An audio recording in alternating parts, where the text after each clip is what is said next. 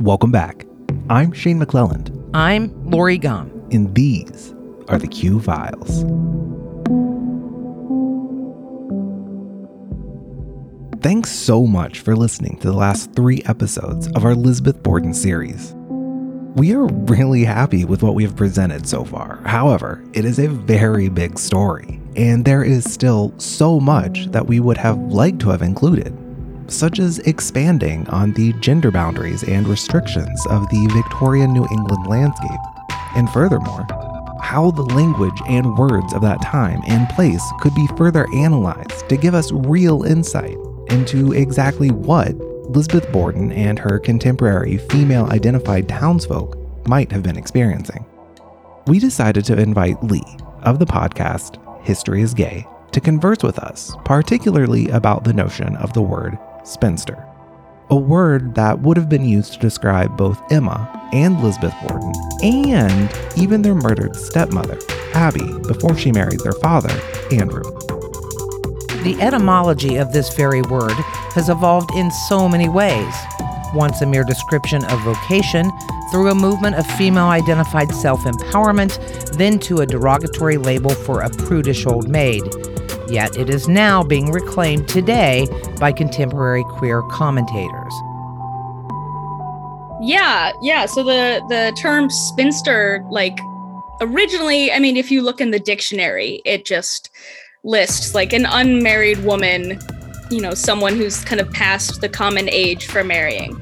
But it actually started out in the like mid 1300s uh, and into the Middle Ages, just to refer to a woman who spun thread who who worked with wool and yarn and spun. And most women in the middle ages were spinners and it was you know really common at the time to like use your occupation as your last name. So you know we have a lot of smiths and and things like that you would see a lot of women who would actually have spinner or spinster as their last name.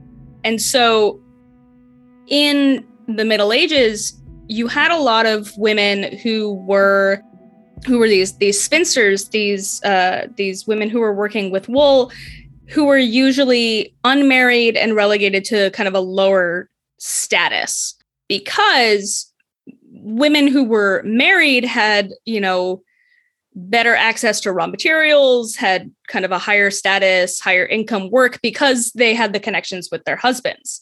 Um, so if you were unmarried, you were usually doing more kind of labor intensive work. Um, you also see this a lot with um, alewives, uh, women who were uh, working with and brewing beer and spirits. And so this kind of allowed women at the time to make a living for themselves independent of having to be, having to rely on a man um, which in and of itself is a huge gender transgression. And you know anytime we in kind of like queer theory and queer history think of women living or working in community without men regardless of whether or not there's some sort of kind of sexual or romantic relationships going on between them it's um i think i, I can't remember the specific historian who who uses this term but there's a specific queer historian who talks about lesbians and lesbian like communities um, and I think that's really something strong there. So a lot and a lot of a lot of um, you know much much like many uh, other historical women's spaces like alewives uh, who got you know connected to witchcraft uh, spinsters kind of moved into a, a more derogatory space. Um, you know nowadays uh, I mean, right now, you know, in like 2021, you're probably seeing a lot of people kind of reclaim it, but for a long time, it was kind of just known as, you know, an old maid and unattractive. It, it, it didn't it didn't start that way. So you start in the Middle Ages with this just being like, hey, these are these women and this is their occupation. Victor once you move into Victorian society, you have a lot of gender segregation happening um, there are kind of these two spheres. You have men are relegated to the working world and the spiritual world and uh, kind of outside public governance, and women are relegated to the home, which we still see a lot, you know, a, a, a lot of the descendants of that. So, because of that, any woman who was kind of going outside of those expectations, going outside of of uh, maintaining the home, being a married woman, being a mother, having children, being a caretaker, a caregiver, was really engaging in a lot of gender transgression. Um, because you were able to, especially if you were, for example, someone who was you know referred to as a spinster live an independent and autonomous life um, i think you know you you said in your your first episode that like there were you know what like two ways that a, a woman could live on her own and that's you know inherit it or steal it yep. or who knows um, and so you know this is uh you had uh, the, these women who could kind of live in a culture where they worked amongst other women, independent of having to be supported by men. Unlike in the Middle Ages, in Victorian society, you're usually seeing this with kind of more upper class women mm-hmm. because they have the means to be able to uh, live an unmarried life because they inherited it because they had familial con- connections. Um, yeah, I mean, you know, uh, Lizzie Borden could be a spinster, but Bridget Sullivan really exactly exactly. And and yeah and I mean there are reasons there are very specific reasons why uh you know Bridget was the first person to be uh suspected of of course the yes. the murders. You know it's because of her being a, a you know Irish Catholic immigrant uh she couldn't be a lady of of of class and of status um and Lizzie was and the um, truth of the matter is, uh, it was, you know, the word from Lizzie that took the suspicion away from her. And I think we have to remember, and we certainly do, one word from Lizzie that said Bridget did this would have hung her. Yeah. Yeah. Absolutely. Yeah. I mean, she she carried so much weight just because of her her background. Yeah. But at, at the same time, you know, in like the Victorian times, in the um, before the 20th century, um, you have these these spinster women, these unmarried women who basically were kind of bucking all of these norms, not necessarily because they were like not mothers and wives, but because they were in this public sphere. They were out and making a living for themselves or just going out on the town and being, you know, socialites, but without the you know the pocketbook of of their husbands um and or contributing to charitable organizations like exactly. Unions and, and things like that. Mm-hmm. yeah. Yeah so just really kind of being seen as kind of a threat to established gender roles. Yeah and this is actually kind of what ended up turning the tide against them. There's there's been some some different kind of interpretations of spinsters over the years through different uh, historians. A lot of you know historians have said things like there's one writer on a, a, a really wonderful website makingqueerhistory.com um, that uh, they also do a queer history podcast. Um, and she has a really great article that that we pulled from where she says that spinsters were kind of have been thought of by historians as asexual bisexual lesbians transgender.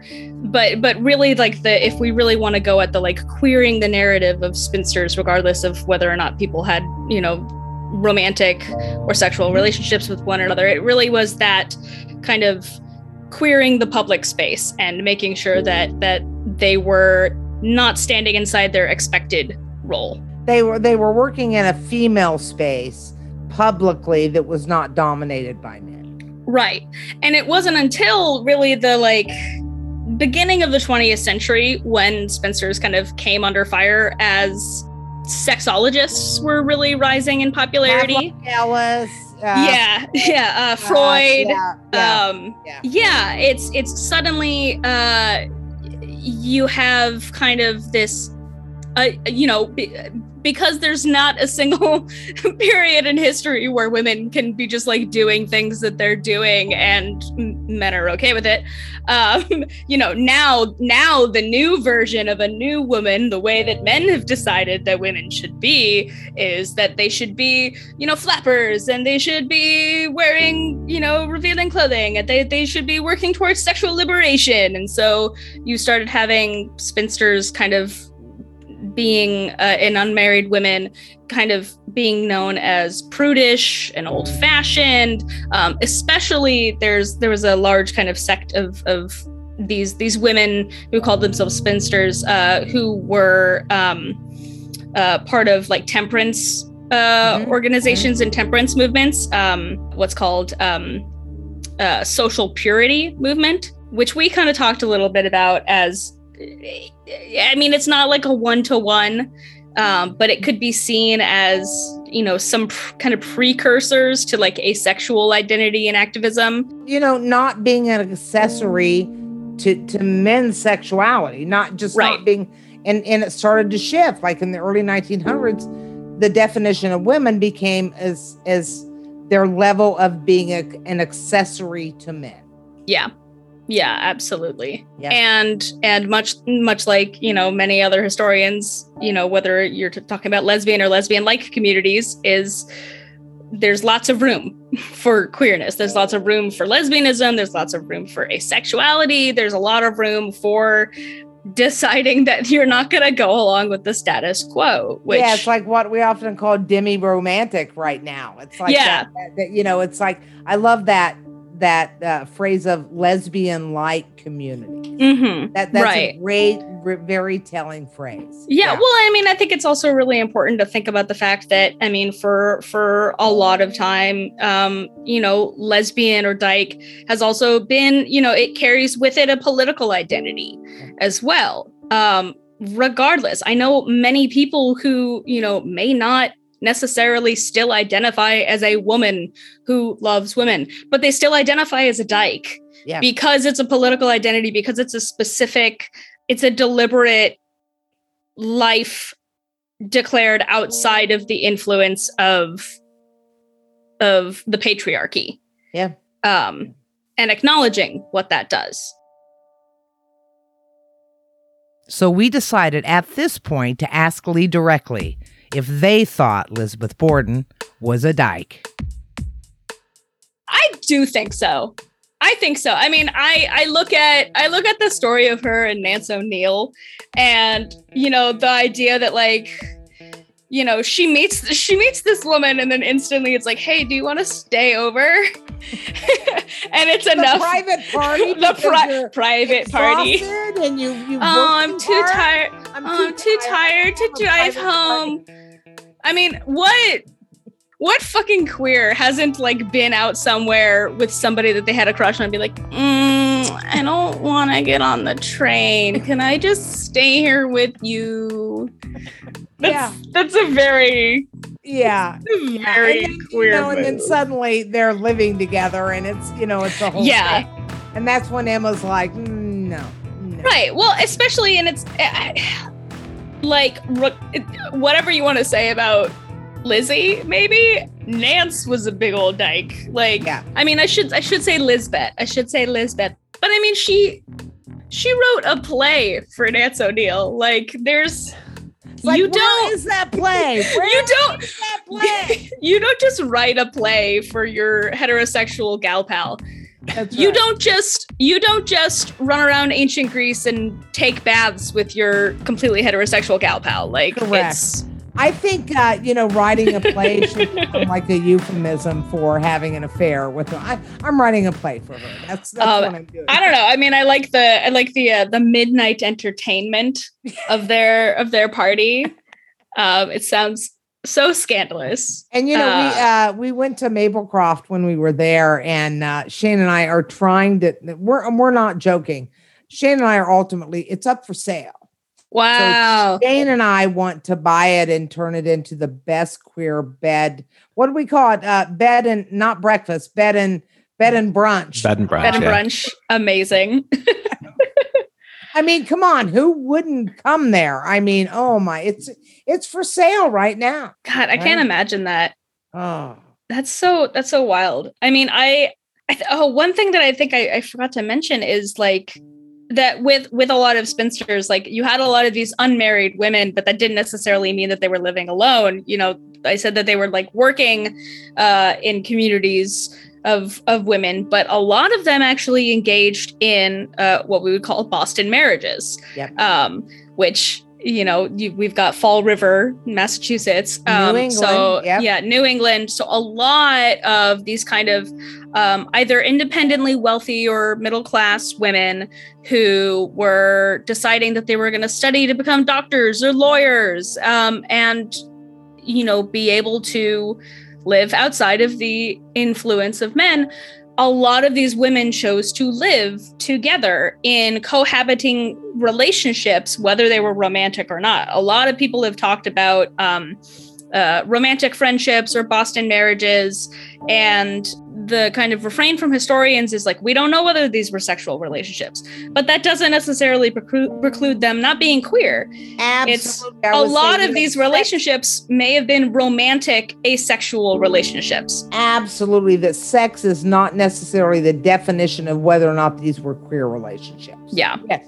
100. and so i think i think that that's something that's really important not to you know omit is like there's you know we're we're we're at this very specific point in time and we're at this very specific point in geographic location where a lot of these same types of relationships are happening and here you have Lizzie Borden, who is of the same kind of class, and uh, you know she's talking about never having any intention to marry whatsoever.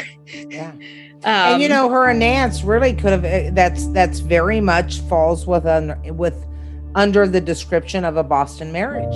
absolutely, yeah. I think I think one of the most famous Boston marriages is what's her name, um, Katharine Lee Bates. Okay. uh, who I always just want to I want to sit there and go like, hmm, are you actually related to Kathy Bates? And you look at pictures of them and you're like, oh, actually, is Kathy Bates a time traveler? Uh, that's great. Yeah, I uh, I, I love the the newspaper article that that came out about Lizzie and Emma. That's It's, it's like so telling. That's the whole story. If you Yeah. just read that article, there's no doubt that this was a queer relationship. Yeah. I- it's it's so it's. I, I think the thing that that makes th- this whole trial so interesting is that it really is the story of American sensationalism. It's, um, I mean, you get some of it in you know a little bit earlier in the in the mid to late 1800s. You get a lot of it in kind of scan you know scandalized newspaper articles. But this was this was one of the first things that really put this kind of reporting on a national basis everyone was in there and everyone was also like going in and traipsing all over Yeah, oh, evidence Oh, for days.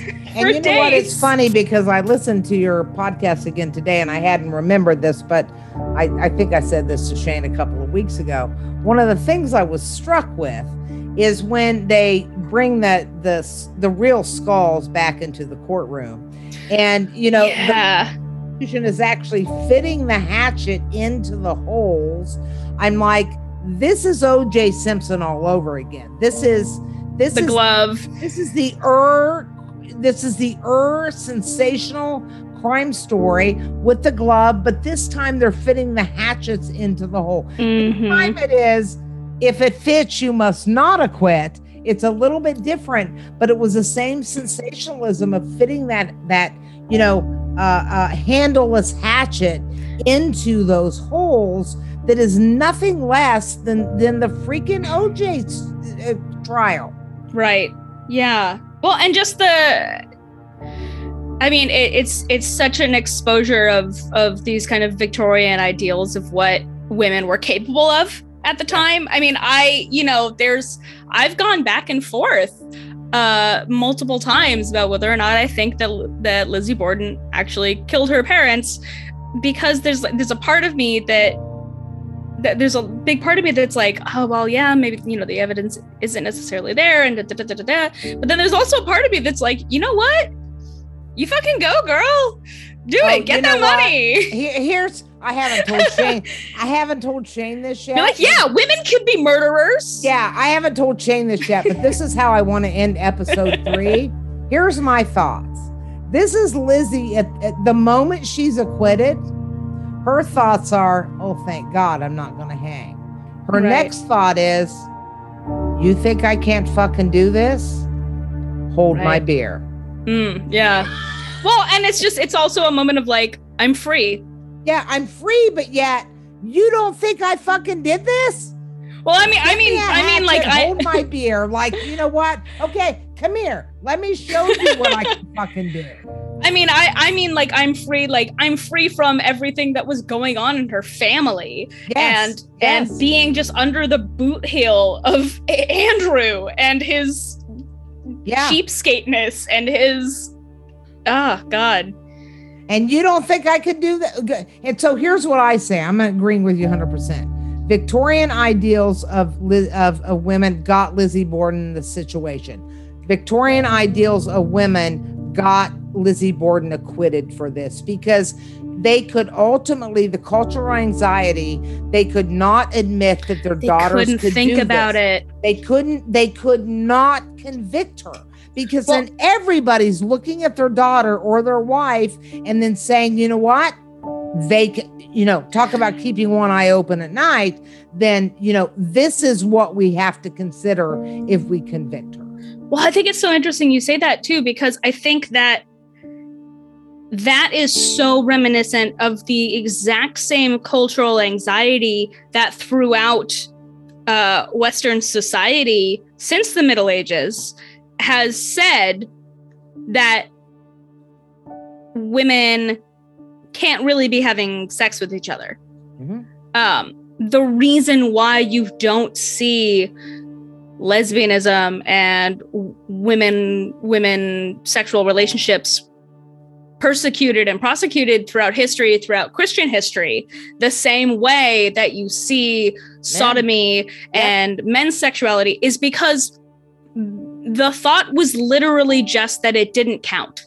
Yep. that women were not capable of having sex with one another and that if they were it was practicing for men. It was um it was it was uh you know playful uh behavior. It was you know what i've said less than. forever? It is 100% about penetration. It absolutely it absolutely is. Uh, one of my one of my favorite one of my favorite stories like from early research that that i i did from for like an episode that we did on like early um you know early like kind of christian like medieval christian um ideas is there's there's a story of a woman in the i think is the 14th century don't quote me on this but uh this german woman named katharina hetzeldorfer who is known as uh i believe she is known as one of the first uh, female sodomy cases and she was Wow. drowned in the rhine and the very specific thing that got her prosecuted was that she was what we would call um, a female husband or a passing woman. Um, these women who, uh, or you know, we say women, but we don't know exactly how they Mhm. w- might have Mhm. identified. Um, but she would basically make herself like a husband to women, and she had she had basically a giant dildo. There's there's like in in the like uh in the um in the legal proceedings they talk about this like this this leather uh leather and cotton stuffed instrument that was mind you the size of an arm is what they said. Um yeah so like like one of my favorite favorite editing notes I've ever taken when I was like going through and editing an episode is I just have a note in that uh, Audacity file that just says Katarina Hetzeldorfer and her arm-sized dildo. Um, but that was absolutely what it is. Is as soon as you introduce a phallus into the equation, yep yep it's threatening. yes yes Um, and and it's unlawful like you, the, the the law is about penetration or not exactly. it really is yeah Yeah. yeah that's absolutely true absolutely. yeah so i think i think it's really interesting that you specifically kind of talked about that as as like the cultural anxiety of the idea that we cannot even fathom the idea we cannot even fathom the concept of women being violent women Yeah. being murderers Correct. women having the capacity for this uh kind of of rage and animalism especially especially too at this time in this Victor- victorian era where women were kind of seen as morally superior yeah. to men that the idea of like oh women are in the home and they're you know they're uh kind of you know men are like spiritual in that they're you know working with the clergy et cetera et cetera but women were kind of thought to balance like men's avarice and Well, that's and why women were and- raising the children is because they were morally more pure. exactly They would also take away those the greed, the avarice, the violence from their husbands. know so just they were held uh, up to purity, but yet Mhm. relegated to the home with that purity. the more and more and more I go into it, the more I just kind of want to just go like, man, fuck the Victorians. Well, when you think all the time since we started this, like I'm hate the Vic- hate the Victorians so much. my husband, you know, my my my my father is giving everything away. I'm going to be under the care of my, you know, failed horse, you know, trader uncle. Right? And I'm 32 years old. You know what? Fuck this. Fuck this. I am not going to live on a farm in Swansea with my crazy horse farmer uncle to do anything with me I want. Fuck you. I'm done. Like, Yeah. I get it. I get it. I Yeah. mean, Andrew Borden was 70 years old. He was going to die soon. This was an urgent matter. Yeah. This was an urgent matter. And him and Abby and him giving everything to Abby's family, she must have gone, you know what, old man, you're going to die anyway. Fuck you. I'm done. I'm done. I'm Yeah. going to protect me and Emma, you know? This is the only this is the only way I can do it. Steal This- it, inherit it, or the third bloody option. That that were your choices. And There you you know go. what? I hate to say it, you know, but more and more I go into the story. I I'm like with you, kudos, girl. You go. Yeah. You go. It's like, you know what? Yeah. Yeah. And here's the other thing I love, and I think this is really telling too. It took 19 blows to Abby. 19 blows is about rage. It isn't about killing somebody. Right. 11 blows, you're just whacking somebody.